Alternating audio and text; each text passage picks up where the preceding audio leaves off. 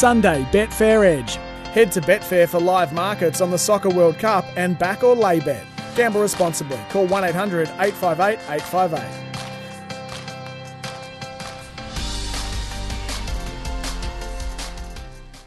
And a very big welcome on this Sunday morning right around the country to the Betfair Edge. Certainly an eventful morning as far as the FIFA World Cup is concerned. We'll discuss that in a moment. Don't forget, you can back, lay and trade the World Cup at Betfair. Gamble responsibly. Call one eight hundred eight five eight eight five eight if you have any issues. Damian Watson here with you. Happy Sunday morning to everyone listening out there.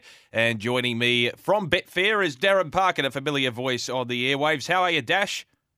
Going well, mate. No issues here for us, that's for sure. But, um, yeah, terrific morning and, and amazing the, the results. And you look at the scenarios around the final for the World Cup now and, you know, the the, the logic and, and I think everything sensible about it says, oh, France will play Argentina. But then in the back of your mind, you're like, well, what if Croatia plays Morocco? It'd be uh, remarkable. But, um, yeah, the, the last couple of days, obviously Brazil getting rolled and then that unbelievable match between Argentina and the Netherlands. And then this morning, Morocco, who have only conceded one goal in the tournament. They've been unbelievable, uh, knocking out Portugal. So we lose, obviously, Ronaldo, and would be his last World Cup, you'd think, for sure. And then uh, the all of the drama around France-England, where um, Harry Kane, who's a superstar, as yeah. we know, but sending his penalty into orbit, and shades of Roberto Baggio in the ninety-four World Cup final for Italy um, against Brazil, uh, where he launched that penalty well over the crossbar. But, yeah, for England, it's Uh, heartbreak for them. And uh, if you look at the way this tournament has unfolded, they, they've never had a better chance really to win one since nineteen sixty-six with, you know, Italy and Colombia not qualifying, Germany, Spain, Brazil, Holland, uh, Belgium, all eliminated. Um, you know, it was a real golden opportunity for them. Had they have got through France, they would have played Morocco in a semi. They would have been favourites and and they would have got either Argentina or Croatia in a final. It's very difficult to win these tournaments, but but that's the best chance England have had in a while. But uh, full credit to France for holding their nerve. Yeah, absolutely right. And it's the same old story, isn't it, for England in terms of heartbreak? They had more possession, double the shots compared to France, and they still couldn't capitalise. And you mentioned Harry Kane with the penalty, I suppose. It's not necessarily shades of Gareth Southgate's penalty in Euro ninety-six against the Germans, which sort of went into folklore to the point where they were making songs about it. But at the same time, it's the same level of heartbreak, isn't it, given the significance? Yeah, and when you look at the fact that they lost the Euros a couple of years ago on penalties to Italy, uh, who obviously didn't end up qualifying for the World Cup. But twenty eighteen, they got beaten, I think, in over in extra time by uh, by Croatia in a semi-final. Um Then they uh, obviously had the Euros where they got so close. And then here where they, they've had a really good tournament and things had opened up for them. You, you kind of felt that, you know, that the seas were parting for, for them to, to really have a legitimate crack at it. But, yeah, just just it wasn't to be for them. And, yeah, it's I think a, a lot of us, you, you look at the symmetry around sixty-six. Obviously, you know who I barrack for in the A F L. Sometimes you feel that uh, curses can't that curses can't be lifted. You feel that, you know, for whatever reason, there's a hurdle that you just can't get over. And uh, it was fascinating. I was, I was listening to the conversation around Harry Kane where he obviously scored the first penalty when they equalised um, the first time. And then they gave him the second crack. And obviously, France's keeper is, has been a teammate of Harry's for about ten years domestically, and some people were wondering around the merits of that. Is it a case of, oh, he scored the first one, so, you know, he's more likely to score the second one? Or is there that mentality around, I've got to get the ball past somebody that I've played with for so long, who knows my game so well, so therefore you've got to do something a bit different? Um, yeah, I, I've just, it's curious as to The, the mindset around that, whether it would have been better with, the, you know, fresh eyes on that second penalty, um, someone that doesn't have the history that, that Harry might have. But, look, he's he's a star and you back him in, and it didn't quite go that way. And, you know, there are so many near misses in this tournament. I mean, even I think for most of us watching Holland equalise against Argentina with thirty seconds to go, which was a remarkable goal. Yeah. We look at the fact that we nearly equalised against Argentina with thirty seconds to go as well. Um, you know, just just got denied by um, a brilliant piece of goalkeeping, but that was the thought that came into my head when, when Holland took that game to extra time. I'm like, we were millimetres away from doing exactly the same thing. So. Yeah. It's a, it's a cruel and, and obviously wonderful game. It's the best the best theatre there is. But, yeah, the, the markets around the tournament have flipped left, right, and centre, which I'm sure we'll uh, we'll get to in a moment. But some massive movements on a on a number of teams. Absolutely. Zero four double three ninety eight eleven sixteen. If you want to express any thoughts about the World Cup and maybe your prediction for the actual title, zero four double three ninety eight eleven sixteen. Just with Morocco, there's always a story of a bit of a bolter in most World Cups. You go back to two thousand two with South Korea and what they managed to produce. This year it's Morocco. They move up, I think, to eleventh position with their win over Portugal. They were twenty-second in the FIFA World Cup rankings, I think, before the match. So a market movement there. Uh, what are your thoughts on how far they can go? Yeah, and, and we've often had the conversation on, on S E N in the past about, you know, defence winning championships and the battle between good defensive teams and good attacking teams. Well, Portugal came into the match with Morocco having scored twelve times in the World Cup. They were the highest scoring team in the tournament, and Morocco had conceded only one goal, clearly the best defensive team in the tournament, and defence denied attack. Portugal went scoreless and Morocco found a way through. So one goal in five games that they've given up. So one goal in, given all the added time they play, it's roughly five hundred minutes of, of football. So they've been unbelievable. Uh, they open. I mean, Croatia were probably that team in the last World Cup, and, yeah. they, and they might be again here. They, they went all the way to the final last time, and I reckon they've been a bit disrespected in the markets up until now. Um, but, yeah, Morocco were four hundred thirty dollars to win the World Cup when the tournament started. Then they were three hundred ninety dollars after their first game. Then they were at one hundred seventy dollars after the group stage finished.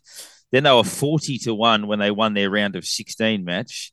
Then they were twenty-six dollars yesterday once Brazil got eliminated. So they came in from forty to twenty-six. And then obviously they won this morning and they're now thirteen fifty. So they've come from four hundred thirty dollars at the start of the World Cup to thirteen fifty now. So, yeah, they've been remarkable. And their defence is going to make them hard to beat. Obviously, France are an outstanding side, but we'll we'll look at that soon. But Croatia, they were...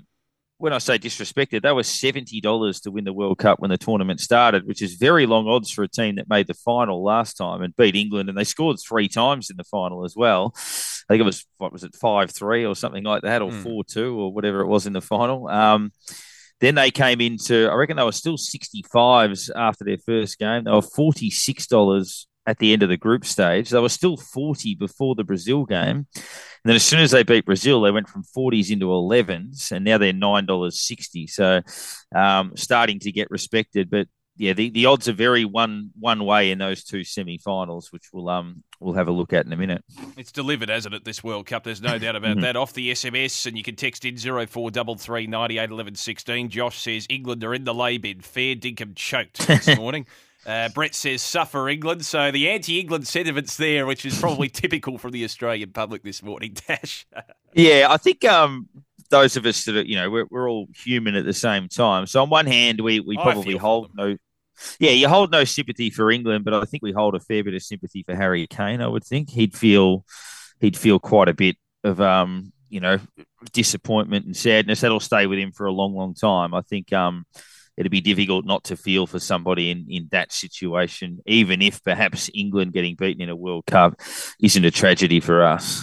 Well, you mentioned Harry Kane. It's funny, he's mm. been ultra consistent at English Premier League level, as we know. Even this season where he hasn't been the absolute standout, he's still been pretty consistent. There's no doubt about that. It's just you've seen a number, a plethora of other players come into the fray when it comes to scoring and adding their own imprimatur onto the competition, whereas Harry Kane's been reasonably consistent for a long period of time. So, yeah, in that sense, I certainly feel for him, even though as an Australian, you do tend to laugh at England when things don't go their way.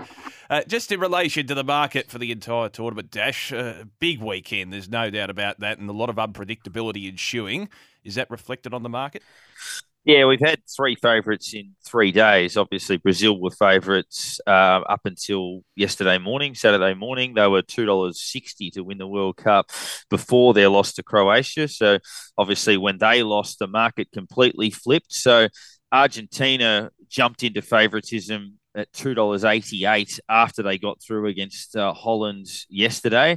And now France have actually jumped them. So France at two dollars eighteen on the exchange at the moment. Argentina at two dollars seventy-four. So Argentina shortened a little bit this morning, even though they didn't play, um, but France jumped them back into favouritism. Portugal had been pretty short. Um, obviously, their shock loss flips things around. Croatia into nine dollars sixty, first time in the whole tournament they've been in single figures. And Morocco, thirteen dollars fifty, as we said, probably still a little bit disrespected, but they are playing France, who are... Yeah. Um, the tournament favourites. So you've got to reflect on that. I mean, we saw Croatia were very long odds before they played Brazil, and that was because they were playing Brazil, but that um that changes a little bit now. Those head-to-heads, just to put that in perspective. So Argentina are one dollar eighty-five to beat Croatia, who are five dollars seventy, which is not bad head-to-head. And the draw is three dollars forty-five. Of course, those markets reflect what happens at the end of regular time. Obviously, they're... They'll they'll find a winner in that match um, as they as they need to, but that's uh, that's where that one sits at the moment. And in that France game, uh, bearing in mind that I think Croatia were eleven dollars to beat Brazil, so we've seen some some bizarre upsets in, in matches. But in that game between France and Morocco, France are a dollar fifty seven, Morocco are eight dollars twenty, and yeah. the draw at the end of regular time is four dollars uh, on the exchange at the moment. And Stats Insider, who um. do a lot of terrific work, uh, obviously putting together the models, and they'll run the eye over that. And what they do is they come up with a list of probabilities. So they'll they effectively play the game a thousand times or five thousand times, ten thousand times, depending on it. And they come up with what is the most common scenario effectively in, in all of those matches. And then they, they work out a market based on that and go, okay, the based on this, France would win the game sixty-seven percent of the time. Um, et cetera. There'd be twenty-one percent draw and what's that, twelve percent Morocco, and then they, they frame a market based on that and then compare it to what the exchange is and give you advice accordingly on that. All right. Plenty of text messages coming through, oh four three three, nine eight, one one one six. I'll get to those in a moment. Just had a question through in regards to if there's been any big payouts for Morocco at, at this point in time. Uh, um. There's been sort of steady for them, but they, I think in terms of individual matches, they've been backed, but not so much for the title. They've been shortened just based on circumstance, but some of the more bizarre ones were Argentina were backed for in play in their match against Holland. They were a dollar three with a minute to go in that match, and they had two hundred thousand dollars matched on them at oh, that price. No. And then and then obviously ended up getting taken to, to extra time and penalties. Yeah. So there would have been some really nervous people uh, watching that one in play, and it ended up getting the result with Argentina going through. But, um, yeah, Morocco have been – they were pretty popular against Portugal. There was a bit of money coming for them late to, to upset them in that match. At, at this stage, obviously, the, the, the France game's only been set for about three hours, so we haven't seen – much in that space yet, but um, yeah, I imagine they'll be specced a bit at a at a good price. As you say, there's always a an outsider, and, and defensive teams always play. You know, they always succeed in major tournaments. Teams that can deny the opposition are more likely to win than teams that score heavily. And Morocco have been clearly the best defensive team in this entire tournament, and they've got to be respected for that. Absolutely. And just off the S M S, Dom says, blue and white stripes for me all the way, Dash, even though I'm not really into the World Cup. So even the lay fans out there, or maybe those that don't necessarily follow the sport to a great extent, are taking a keen interest in the World Cup. I know you don't have a market, rightly so, for emotional or sentimental favourites, but would Argentina still be probably considered amongst the brethren to be the emotional or sentimental favourite, despite the fact France is well backed? Yeah, probably. I mean, uh, you know, there's been a lot of talk around the, the underdogs in Croatia. I think they've got a population that's the same as Melbourne, so not, not even Victoria, but just Melbourne. So it's an incredible effort yeah. for you know four million people to do what they've done, and I think people love those stories. But yeah, Argentina. We've often had conversations about teams dodging bullets in tournaments, and Argentina have you know dodged a couple of bullets in this World Cup. And there's the sentiment around Messi, and yeah, um, you know. I know people are often in Camp Messi or Camp Ronaldo, but, you know, he's, what is he, thirty-six, thirty-seven years of age. So you'd think last chance. Obviously, they, they snuck through against um, Holland the other day when they were under all sorts of pressure. They got through us without playing, you know, particularly well late in that game. Um, yeah, I think there's there is that little bit of You know, to, to see, I think South American teams are always, you know, there's that sentimental aspect around it. They play the game in a, you know, really attractive way that's easy on the eye. That in terms of the crowds, if you if you watch the matches at the World Cup, they would have had ninety percent of the crowd against Holland. They probably had ninety percent of the crowd against us as well. So they seem to be, you know, a pretty popular choice. Even if I think if most of us said pound for pound, who's the best team of the last four that are in the World Cup, we'd probably say France. But I think Argentina, yeah, holding a bit of that that sentimental value. And a lot of the older fans out there will probably still remember the eighty-six World Cup with a lot of fondness, don't they, with the way Argentina played with Maradona, et cetera, and uh, speak about England heartbreak. That's another example. And we've had another example this morning. We'll take a break. Back with more of the Betfair Edge after this. Back lay and trade the World Cup at Betfair. Gamble responsibly. Call one eight hundred eight five eight eight five eight. If you have any issues, you can text it as well. oh four three three, nine eight, one one one six. Damian Watson and Darren Parkin with you. You're listening to the Sunday Betfair Edge on S E N. Sunday Betfair Edge. Get more from the Aussie Summer of Cricket. Find better odds at betfair dot com dot a u. Gamble responsibly. Call one eight hundred eight five eight eight five eight.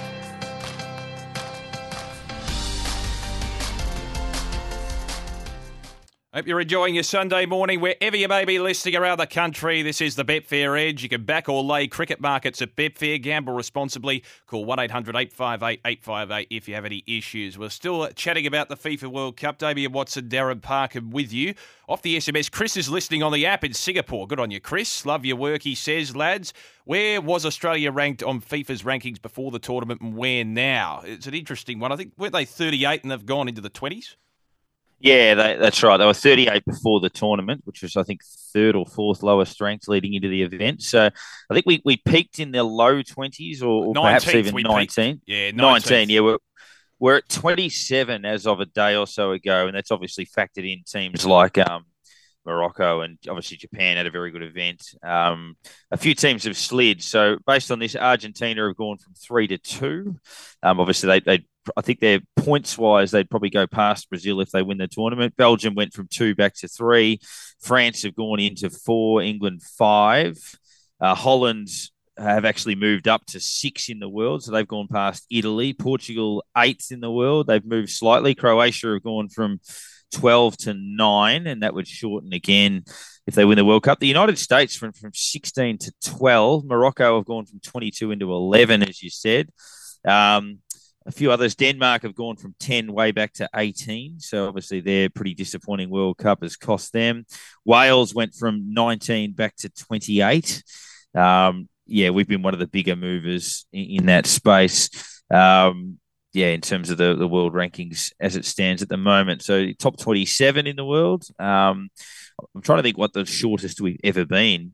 Maybe around about two thousand six. Part of me thinks we got to maybe fourteen or fifteen. Well, I, I think. think the last time we were in the top twenty was in early two thousand ten. So that was off the back of the yeah. qualification campaign, which was ironically probably one of the more convincing qualification yeah. campaigns for the Socceroos. I actually think we were the first team in the world to qualify just based on timing. Um, yeah, with the fixtures, because we beat Japan yeah. in the M C G, remember, in mid two thousand nine yeah. when Cahill scored, and that was pretty much the seal on the deal, wasn't it, to qualify? And then in the end, the campaign was a bit disappointing off the back of that loss to Germany.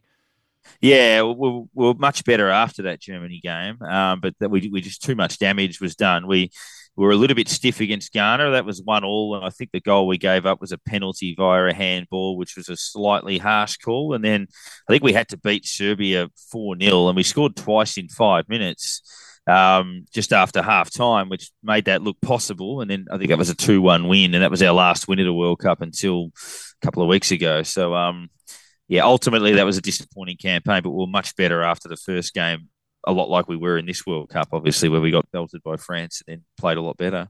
Now, still to come on the Betfair Edge, we'll touch on yesterday's racing, a big day not only in the gallops but also in the trots. We had the Inter-Dominion Grand Final for both the Trotters and the Pacers last night, which was sensational, and it's fair to say not many favourites won either at Tabcorp Park Melton last night. We also had the Silver Chief Final last night at the Meadows in the Greyhound, so a lot happening in all three codes of racing. And we'll touch on not only the cricket, with Australia taking on the West Indies in the Test Series there, but I want to get your thoughts, Dash. We'll deep dive into it a little bit later on, but the release of the A F L fixture, whether that mm. affects the markets already, is it something that opens on Betfair as soon as the fixture's released? Yeah, that, that's always a, a moving feast. But but yeah, it's interesting. You, you look at the, the double ups, the number of interstate games, and around, um, yeah, six day breaks and things like that. So that's where it gets pretty interesting uh, when you look at the A F L fixture. But it doesn't move enormously in terms of premierships and top eight and things like that. Injuries, like you look at say the Max King injury and yeah. bits and pieces like that. Collingwood with Darcy Moore and Jordan De Goey and that sort of thing. That's where you, you get most of your movement around. That's true, and uh, commiserations for that, by the way, with Max King. I know you were pretty upset during the week, and rightly so. But yeah, I just wonder whether that does affect the way people think. I suppose it does to a certain extent, but you don't really know, do you, until probably the first six weeks of the season. You get an idea of who's playing well, because sometimes those Friday night fixtures, for instance, the marquee ones, yep. turn out to be duds because of the way things move.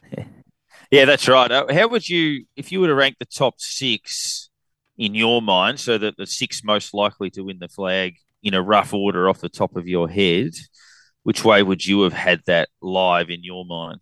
I don't think it changes via the fixture because you simply base it off. No, in yeah. my view, you always base it off the yeah. previous year because what else can you go off? You don't know what's going to happen over the pre-season, et cetera. So Geelong would have to be in there given their convincing grand final win. Collingwood showed a lot of promise and there's plenty of scope for improvement there as well. So they're in there. I think you've got to keep Sydney in there with their great culture. Yep. Carlton could be a big mover. You never know. They could mm-hmm. sneak into the top six. I'm not saying they're going to be a top four side, but given the level of development that's already been undertaken mm-hmm. and what's to Definitely. come, they'd have to be in there prominently. Fremantle also have scope for improvement too. I think they've probably been somewhat of the quiet achievers compared to where they were a few years ago. So I think those are the teams you really got to think. I'm probably that, missing one or two.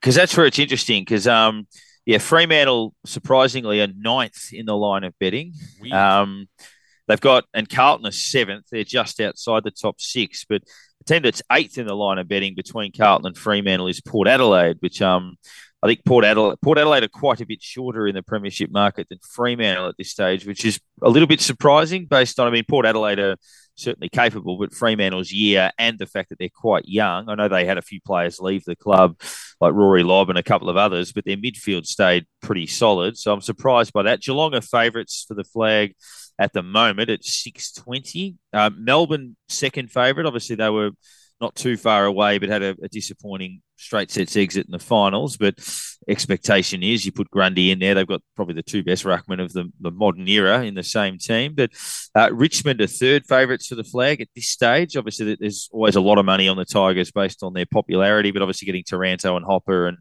the way they finished the year, that's fair enough. Sydney and Brisbane at nine forty. Brisbane are the interesting one because they had an amazing off-season, really, to get Dunkley into that side. You know, he's a thirty-possession-a-game midfielder. Uh, Jack Gunston into that forward line is uh, really important. I mean, he could kick thirty-five to forty goals for them and, and complement what they have, especially given they lose McStay to, to Collingwood. Uh, then you throw in uh, getting Ashcroft, who was the best player in the draft, and, and I expect Ashcroft to be every bit as good as Nick Dacos was yeah. uh, this year, next year. So I think Brisbane being five in the line of betting, uh, coming off a, a good final series and a prelim, admittedly they were outgunned convincingly by Geelong in that prelim, but um, they've been around the mark for a while, Brisbane, and, and I reckon they've probably them alongside Richmond with those two midfielders would have improved their list the most. Um, so yeah, I don't mind them. Collingwood are sixth in the line of betting at an even tens, and Carlton, as we said, at twelves. Carlton's fixture's not too bad. I know, as you say, that doesn't impact things too much, but I think they'd be pretty pleased with that in terms of their double-up games. Um, so, yeah, the surprises for me are probably Brisbane mm. not being a little bit higher in that market and, and Fremantle not being a little bit higher in that market. Some of the others are Bulldogs, an interesting watch there at twenty to one at the moment. And then St Kilda, uh, they actually, on the back of the Max King injury, went from thirties to forties. So that, that made a fairly significant change in that market. The other one is Essendon being a lot shorter for the flag than the Gold Coast. Um That's probably an intriguing one as well, uh, given uh, the Gold Coast natural upside with Ben King coming in and Essendon, the uh, the, the changes at their club uh, over the last little while. Yeah, the Gold Coast arguably had their best season in their very short history. Yeah. Uh, just off the S M S, Roy from Templestowe says, Eagles will bounce back and win the grand final next year. You heard it here first. It'll be one of the greatest jumps of all time, it's fair to say. Yeah, I think they'll improve, but um, I-, I would happily lay that, to be honest. And Dean off the S M S says, Harry Kane, feel sorry for him. Dirty Harry, they probably call him in the press. Wouldn't it be weird if we have a Croatia v Morocco final? I hope they don't do that, some of the English tabloids, and say Dirty Harry. Oh, they will. Yeah, you sense they will. They'll, it's been interesting, that byplay. I, I think the French press will have a bit to say, because there was a that they were showing billboards in Paris before that quarter final, and I think it's the Sun, who are one of the more muckraking um, of the publications over there, had bought some of those billboards, and they had the banners "It's coming home" before the match. Yeah. So they were playing with fire a little bit, so it wouldn't surprise me if the French, um, you know, buy up some signage around London and have a little bit to say. They might just have a few images of heads in hands. And well, there's that gentleman that's on Twitter. They had the, that was a fantastic picture of the, the gentleman in the French contingent eating a baguette uh, that was probably a metre and a half long in the crowd. So maybe they'll just put a picture of him in his French stripes eating his baguette all over uh, all over London. Well, one positive for certain people in England, I'm speaking of David Baddiel and uh, Frank Skinner and mm. the Lightning Seeds, they can still trade off that song, "It's Coming Home," because they'll keep doing it until they actually win the tournament. So, yeah, they could wait a little bit longer and enjoy the rewards and the royalties for a little bit longer as well, Dash. We'll take a break for the news. We'll chat racing and cricket on the other side of this. Feel free to text in oh four three three, nine eight, one one one six. You can backlay and trade the World Cup at Betfair. Gamble responsibly. Call one eight hundred, eight five eight, eight five eight.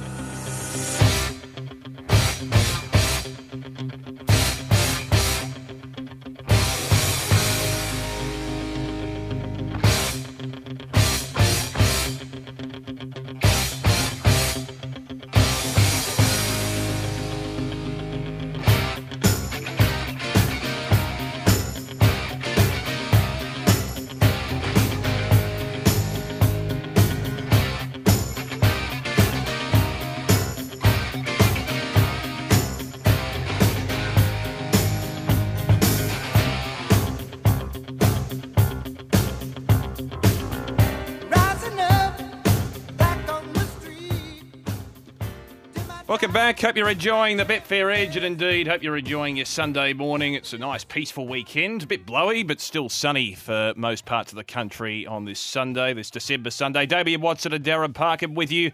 Big sympathy out there to all the English fans after losing to France today in the World Cup two one.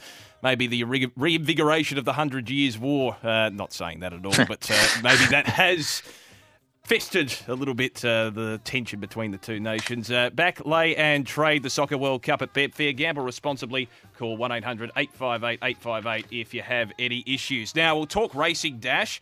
Ascot, an interesting card yesterday, and a number of key jockeys from right around not only the country but also those returning from Hong Kong. J B Carr had a lot of success in Hong Kong during the week. She came back to W A to ride yesterday, and we had some good racing, including the Gold Rush, one point five million dollars in prize money up for grabs, and it was The Astrologist with William Pike. And it's interesting, it wasn't a short price favourite, which was normally the thing we've become accustomed to when it comes to W A racing over the last few years, where William Pike rides a favourite in a big race. It was actually at decent odds if you wanted value, and it got the job done, defeating Kiss on All Four Cheeks and Comfort Me, who rounded out the placings. Yeah, we, we always like to look at the market comparisons, and yeah, The Astrologist at, at twenty-fours for, for Willie Pike and the, the Corstons team. It was, I think, sixteen ninety on, on most of the corporates, so that's forty-two percent, which is obviously, if you backed it on the on the exchange, that's a really good result. Uh, Titan Blinders would have been, had that have snuck into the place, that was two hundred fifty to one, ran fourth, uh, just missing out there. That would have been a great result. But yeah, Chris Parnham second there on Kiss on All Four Cheeks. He wins a lot of races in the West and just missing out on that one. But yeah, Willie Pike, who's generally owned a lot of the features in the, the West, he, he missed out on a couple of them recently. I think he won the Railway four times in a row going into this year, but yeah, he takes the Gold Rush at, at long odds. And The Astrologist probably a little bit over the odds based on Um, you know, talent and, and expectations coming in. But yeah, that was a a really good one. And, you know, the, the rest of the day, you had a lot of the favourites generally got up. I think, you, you know, the, the longest odds you had across the early part of the program. I think there was one in double figures, uh, which was War Gem, but you know, a lot of three dollars and four dollars and, and two dollars fifty favourites. So to get the blowout in the feature, hopefully, um, hopefully enough uh, enough punters got a bit of that. Yes, indeed. It's interesting, though, you mentioned that there were a lot of short price favourites that got up at Ascot. In the Interdominion last night, we had the final night or the grand final night, the S E N track Interdominion, and the trotting final and the pacing final were both very interesting. The entire card had a lot of roughies getting up. I reckon only one favourite got up for pretty much the mm. entire card, and it was interesting. I Cast No Shadow was a great performer. It won at about sixteen dollars in the end of the pacing final. So many great stories as a result of that. But, gee, it wasn't a great night for the punters at the Dominion final night. It was good to see Bruce McAvaney out on track yeah. as well at Tabcorp Park Melton. Yeah, saw him doing the tour of the stables with, with Gareth Hall, which was um, which was great, and it would have been a great thrill for, for Gareth as well. I know he's a massive fan of Bruce, but um, yeah, I Cast No Shadow actually ended up creeping out to nearly twenty on the uh, on the exchange, so um, which is a really good result. Torrid Saint, who nearly won that race, it's an emergency. Yeah, that's right, one hundred and fifty to one uh, coming in, and um, yeah, so. We did have a, a day of blowouts there, and, and yeah, the Interdominion going the way of uh, a twenty to one shot in I Cast No Shadow for uh, Jason Grimsham. Um, yeah, you had a, you know the Group Three that was just before that as well. A consolation, you had Jillaby Sylvester at nearly double figures uh, yes. getting up there, but again the placings. The Crime Rider was seventy-eight to one who ran second, and Pitch Perfect was one hundred one to one who ran third. So if you were you know, good enough and smart enough to somehow find trifectas in that, you're uh, probably going to retire in Hawaii, I'd assume. Gamble responsibly, of course, everyone out there. Now, I was just going to mention as well, we spoke about the Interdominion. We also had the Silver Chief final with Amron Boy, the S E N track dog, getting up as well, and it's a good lead-in for the Phoenix next week. I want to touch on the cricket dash because Australia, of course, taking on the West Indies in the second Test match, and it looks like the Aussies could potentially wrap it up today. The Windies are four for thirty-eight, still requiring another four hundred fifty-nine runs to win in their second innings at the Adelaide Oval. It's been a bit of a rout. It's certainly a contrast to thirty-five years ago when the Windies were number one in the world, Dash, but I suppose that's a reality. We've dealt with that reality for probably the best part of the last twenty years when it comes to the West Indians, in the Test format at least. Yeah, I've been having a chat to a few people on Twitter about the evolution of, of that. I was the other night I was watching, I think it was day two, uh, when the West Indies lost a few wickets late in the day. That between, so if you look at their, their halcyon days, so nineteen seventy-seven to, let's call it nineteen ninety-seven, because I know they lost the series in Australia in ninety-six ninety-seven, but that was three two. That was that was the last time they won a Test match on Australian soil. But in that twenty-year period, they won sixteen Tests in Australia, lost eight and drew seven. So uh, they clearly had the better record. They were winning two to one against Australia really through that time on Australian soil.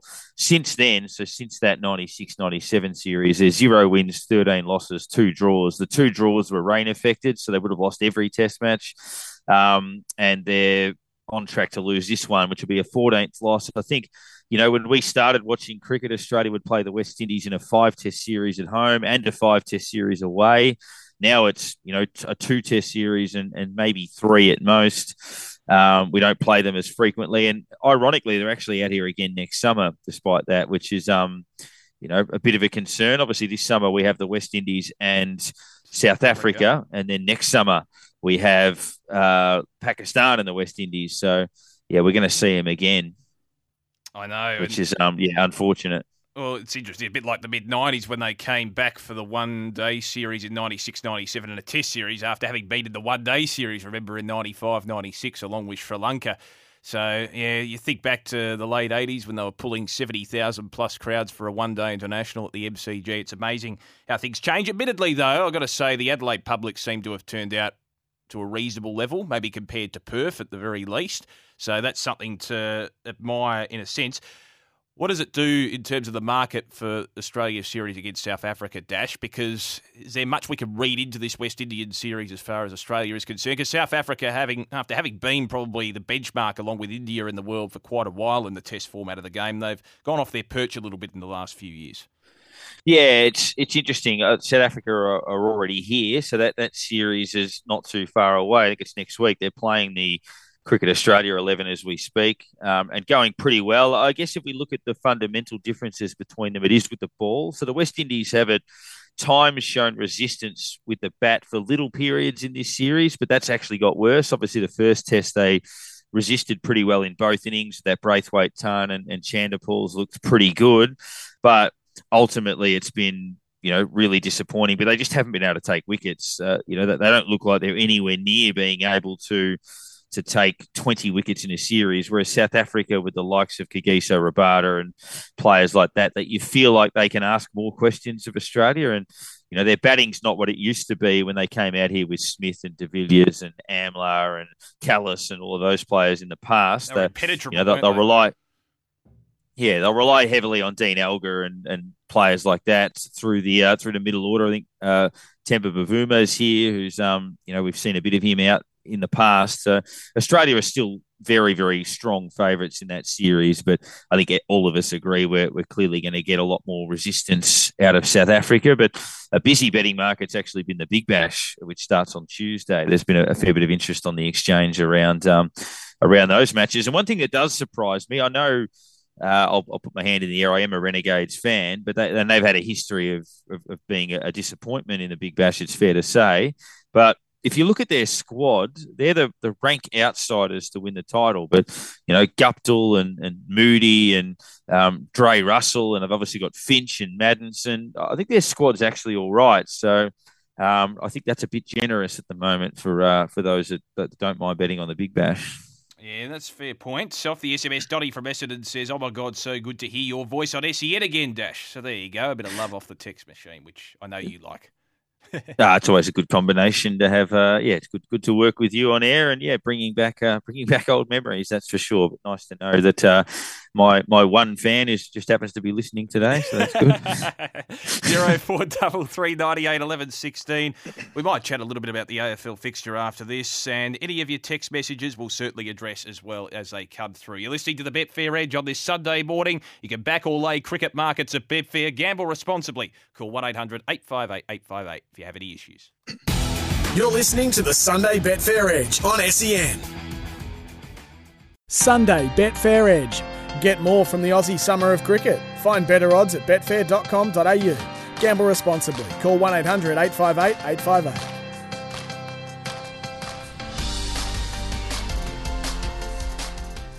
This is the Betfair Edge on a Sunday morning. Damian Watson and Darren Parkin with you. Backlay and trade the World Cup at Betfair. Gamble responsibly. Call one eight hundred eight five eight eight five eight. Tim giving you a bit of love off the text machine as well, Dash. Uh, very nice to see that. zero four three three nine eight one one one six. We'll touch on the A F L fixture. I know we spoke about it briefly just before the news for a couple of minutes. The release, of course, within the last twenty-four hours. Uh, we've got a couple of text messages in relation to this. I'm a Collingwood supporter, says Anonymous, and I think we've been given a very tough draw. What do you think? Just for context, Dash, the Pies double-ups, Adelaide, Brisbane, Carlton, Essendon, Geelong and Port Adelaide. And we see yep. Carlton with a lo- number of prime slots as well, with the most amount of Thursday and Friday night games, I believe.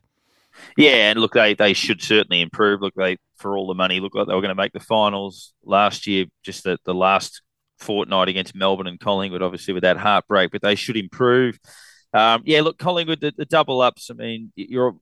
It's not too bad by comparison. Obviously, they, they kind of get a mix there. That they're always likely to play Essendon twice. The Geelong one is interesting. Um, yeah, so it's a tougher fixture, and I guess that's the price you pay for finishing top four. But I find it interesting looking at round one, which is a really it's a really good round one actually. I think all of the fixtures are really evenly matched. Um, there's no real obvious clear-cut favourite across any of those matches. The, It's, it's quite ironic that the, the biggest outsider in round one is Collingwood, who lost a prelim by a point. Um, so it's quite remarkable that they'd be in that position there. And they're two dollars eighty-six, so they're not exactly, you know, way, way, way out there. So Geelong, as the, the reigning premiers, are the they're the shortest price favourite in round one, but one dollar forty-one versus two dollars eighty-six goes to show how tight that round is. I mean, Richmond are slight favourites against Carlton.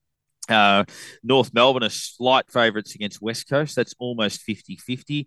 Port Adelaide, Brisbane in Adelaide is a great round one fixture. Uh, Port Adelaide are slight favourites. You've got Melbourne and the Bulldogs in that sort of grudge match, the modern rivalry. They're, they're usually rippers. Melbourne favourites just in that. Sydney favourites to beat the Gold Coast at Metricon, but not by a long way. That's like, a, you know, one dollar sixty-two, two twenty-six. G W S Adelaide, um, two sides that, are, you know, would want to improve a little yeah. bit on, on last year and have, have done it a bit tough. Uh, Hawthorn Essendon is interesting as well. And then St Kilda Fremantle, Fremantle slight favourites in that one at Marvel for the Ross Lyon return match. But that's one of the more even round ones that I can ever remember, to be honest. That there's almost nine fifty-fifty games in, in that list. Could almost make the argument the biggest subplot is the St Kilda v Freo fixture, which is not something you'd usually expect.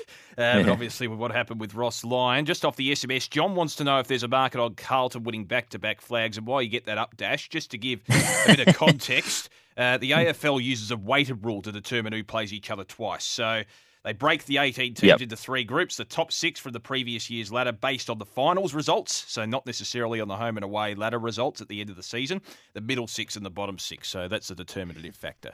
I'll, I'll have a crack at framing a back-to-back market. We don't have the twenty twenty-four premiers up yet, but Carlton, are tw- Carlton are twelve dollars to win the twenty twenty-three premiership. So doing some work on the run, if they win the premiership in twenty twenty-three, they'll be a lot shorter than twelve for the one the year after. So let's say they go from, well, Geelong are the reigning premiers at the moment. They're six twenty. So let's say Carlton win it this year. They'd be six twenty or thereabouts next year. So uh, you put that together, twelve and six, you get, what, seventy-two to one. So um, that's probably about what we could uh, what we could look at there, about seventy-two bucks for Carlton to go back-to-back. Yeah, I like that cheeky text there from John, zero four three three, nine eight, one one one six. It's going to be an intriguing season.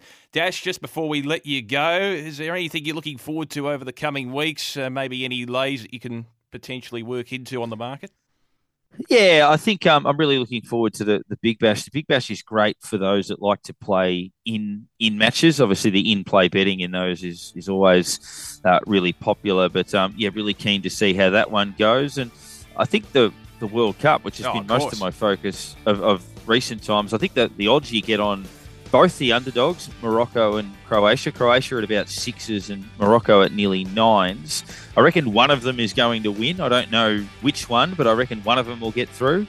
So, um, yeah, I think there's a little bit of um, a little bit of a play there. And you know, if you if you took both of them, I reckon I reckon you might get one of them. So that's probably yeah. not a bad way to look. I'm still putting my hopes on Argentina. Dash, really appreciate your time. Always a pleasure working with you. Yeah, absolutely. Great to be on and hope to be back soon. Indeed. That's another edition of the Betfair Edge. Stay tuned on S E N Track. We've got Cam Luke and Sammy Hyland taking you through the day's racing.